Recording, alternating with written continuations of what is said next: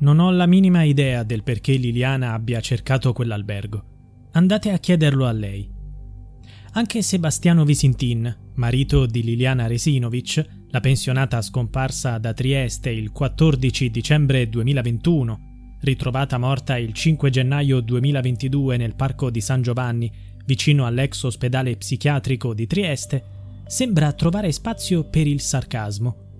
Durante un'intervista nel programma Ore 14 su Rai 2 gli è stata posta una domanda in merito alle ricerche effettuate da Liliana il giorno prima della sua sparizione, il 13 dicembre 2021, quando sembra abbia cercato una struttura alberghiera in Slovenia tramite il suo cellulare. Sebastiano, visibilmente irritato, ha dichiarato di non essere a conoscenza di tali ricerche e ha aggiunto con fastidio Chiedetelo a lei se c'è il nome della prenotazione. Non so neanche dove sia questo albergo. Purtroppo non è possibile rivolgere questa domanda a Liliana, poiché la donna è stata trovata morta 22 giorni dopo la sua misteriosa scomparsa.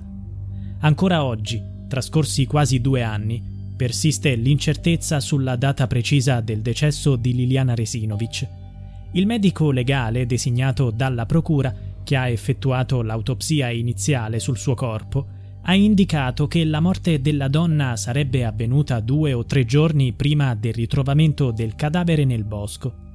Questa conclusione, straordinariamente, non coincide con la ricostruzione degli eventi fornita dalla stessa procura, secondo la quale Liliana sarebbe giunta al parco di San Giovanni la mattina della sua scomparsa, il 14 dicembre 2021, implicando quindi una data di morte diversa. La discrepanza tra le due versioni si traduce in un intervallo di 19-20 giorni. Com'è possibile una discrepanza di tale portata? Al fine di dissipare queste ambiguità e altri dubbi, il giudice per le indagini preliminari, due mesi fa, ha accolto l'opposizione avanzata dai parenti di Liliana Resinovic alla richiesta di archiviazione. Il magistrato ha disposto nuove indagini, volte a fornire risposte a una serie di interrogativi. Tali dettagli sono specificati nell'ordinanza emessa. Scopo dell'attività è quello di verificare se sia possibile accertare le cause e l'epoca della morte di Liliana Resinovic. Del resto, lo stesso pubblico ministero, nella richiesta di archiviazione, ipotizza come possibile che il decesso della donna sia avvenuto il giorno stesso della scomparsa e che per un singolare concorso di circostanze il cadavere abbia presentato uno stato di conservazione tale da ingannare i consulenti del PM, i quali datano la morte di Liliana 48-60 ore prima del ritrovamento. Torniamo all'argomento di apertura. La ricerca dell'albergo da parte di Liliana costituisce un elemento inedito e significativo. Sorge spontanea la domanda sul motivo che spingerebbe qualcuno a cercare un hotel il giorno prima di compiere un gesto così drastico come il suicidio. Con chi aveva in programma di andarci? Il suo amante, Claudio Sterpin, dichiara di essere all'oscuro di tutto. Tuttavia sia lui che Liliana avevano progettato di vivere insieme e secondo quanto riferito da Sterpin, Liliana stava per lasciare il marito per trasferirsi da lui la decisione era già stata presa. Si potrebbe supporre che Liliana volesse organizzare una sorpresa per Sterpin e portarlo in un hotel in Slovenia. Dopotutto quella zona le era familiare, dato che frequentava spesso i luoghi vicini a Trieste con il marito per andare alle saune. Tuttavia Sterpin non sembra convinto che Liliana avesse intenzione di condividere quell'esperienza con lui, ammettendo Mi sembra strano che fosse una sorpresa per me. Non so cosa potesse fare in quel posto, non so neanche dov'è. Nelle 48 ore che hanno preceduto la scomparsa di Liliana si sono verificati altri eventi piuttosto enigmatici. La donna ha effettuato diversi prelievi di denaro. La domanda che sorge spontanea è per chi erano destinati. Inoltre, la mattina della sua scomparsa, ha consultato le previsioni meteorologiche alle 7.51 e alle 8.20 ha chiamato il suo amante per avvisarlo che sarebbe andata al centro Wind di Trieste, ritardando così il loro appuntamento.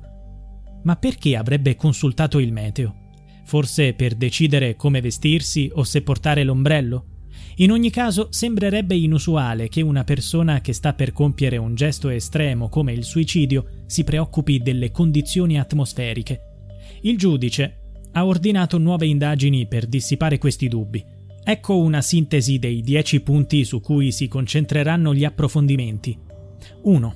L'effettuazione di una nuova consulenza medico-legale, previa valutazione dell'opportunità di riesumare il corpo di Liliana Resinovic. 2 la realizzazione di una nuova analisi dei tabulati telefonici relativi a Sebastiano Visintin, Claudio Sterpin, Fulvio Covalero, Pier Giorgio Visintin e tutti i soggetti coinvolti nell'inchiesta. L'obiettivo è tracciare i movimenti di tutte le persone coinvolte in questa vicenda. Naturalmente il giudice ha richiesto anche l'analisi dei movimenti della vittima. In particolare, ha ordinato l'esame di tutti gli account presenti sui vari dispositivi in uso a Liliana inclusa la consultazione delle email, che finora non sono state oggetto di ispezione. 3. Inoltre il magistrato ha ordinato la verifica delle celle telefoniche che coprono l'area in cui è stato ritrovato il cadavere e l'analisi del traffico telefonico cellulare. L'obiettivo è determinare quali utenze siano state utilizzate sul luogo del ritrovamento del corpo. 4. Il giudice ha altresì richiesto l'acquisizione forense dei dati della GoPro la piccola telecamera che Sebastiano aveva montato sulla sua bicicletta e utilizzato la mattina della scomparsa di sua moglie. 5. Saranno richiesti chiarimenti in merito al cambiamento dell'orario registrato dal sistema di videosorveglianza della scuola di polizia, la strada da cui Liliana è scomparsa, spostato di 5 minuti. 6. Sarà effettuata un'analisi dei filmati registrati dalla telecamera di un autobus che avrebbe potuto riprendere la pensionata in piazza Gioberti. È importante chiarire i criteri utilizzati per determinare con precisione l'orario di registrazione. 7. Sarà condotto un esame genetico sul DNA isolato dal cordino che legava le buste di plastica rinvenute vicino al cadavere, oltre al DNA rilevato sugli slip della vittima, sotto le sue unghie e sulla bottiglietta di plastica presente nella sua borsa. 8 si procederà a un confronto fra il segmento di DNA noto come A e quelli di Fulvio Covalero e Pier Giorgio Visintin. Una comparazione già eseguita con Visintin, Sterpin e il vicino di casa Salvatore Nasti sono risultati irrilevanti. 9. Sarà condotta una comparazione tra l'analisi dell'impronta guantata su un tessuto presente sulle buste nere che avvolgevano il corpo di Liliana e i guanti indossati dagli operatori, al fine di determinare se questi ultimi siano collegabili alle impronte rinvenute. 10. Si procederà all'esame degli indumenti indossati da Liliana al momento del ritrovamento, tra cui una giacca a vento, una maglietta, un paio di pantaloni, dei calzini e le scarpe. I primi risultati di questi esami saranno presto disponibili e potrebbero riscrivere completamente la narrazione di questa vicenda. La speranza è che il mistero di Trieste possa finalmente essere risolto.